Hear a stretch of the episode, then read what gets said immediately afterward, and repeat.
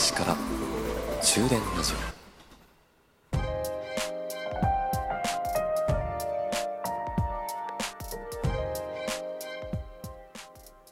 こんばんは、朝日です。終電ラジオごじゅうはちごうしゃでございます。私はロボットではありません。この質問に対してはい、いいえを選ぶことありますよね。最近ね、ログイン何かに認証するときにこの私はロボットではありませんというですね、日頃生活していて誰かに聞かれることもなければ自分が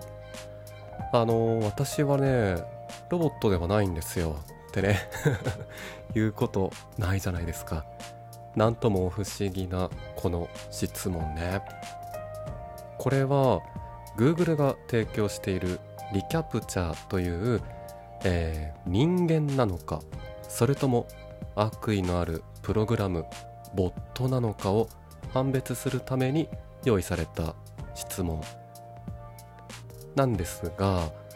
昔皆さんね、この人間なのかボットなのかこれを判別するためにやっていたこと、あのアルファベットや数字がうにゅーんってね、ぐにゃーっと曲がったその文字を入力するっていうのをやってましたよね。最近見ないと思いません？あれちゃんと見ない理由があるんです。この文字がうにゅーんとしているのを入力する、これが Google が提供しているセキュリティのサービスリキャプチャーの一番最初のバージョンだったんですね。ただもうこれね、バージョン更新されていって今は終了しているので、うにゅーんっていうのをね解読するっていうことはもうなくなっちゃったんですよ。あれね、なかなか難しかったですよね。次に現れたのが私はロボットではありませんっていうのと一緒に写真がきゅうまいぐらい表示されて、この中から煙突を選んでください、バスを選んでくださいみたいなね。これもまたね、これはどっちっていうのが何枚か入ってたりしますよね。あと稀にね、あれ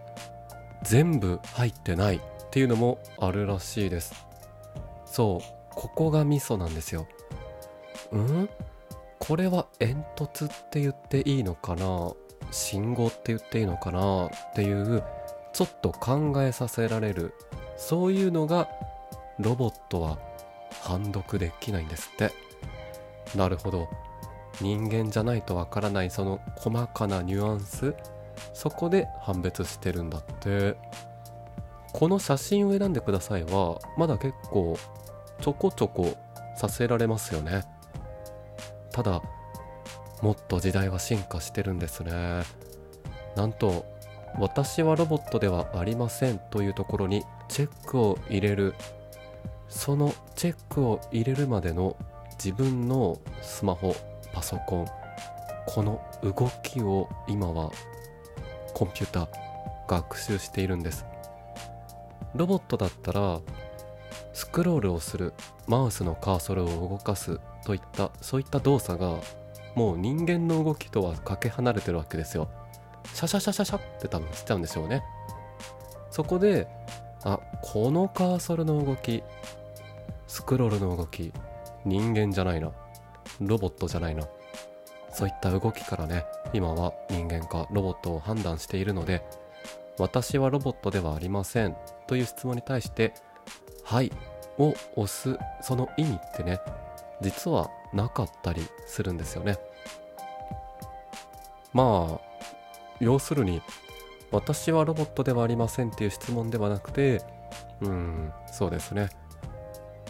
私は人間であるとかでもいいわけですよね。この私はロボットではありませんを選択するまでの間のその細かい動きをどんどんどんどん機械が学習していってるので、写真を選択するっていうこのねひと手間ももういらなくなってきているみたいです。すごいですね。ただこれだけでね全てのボット、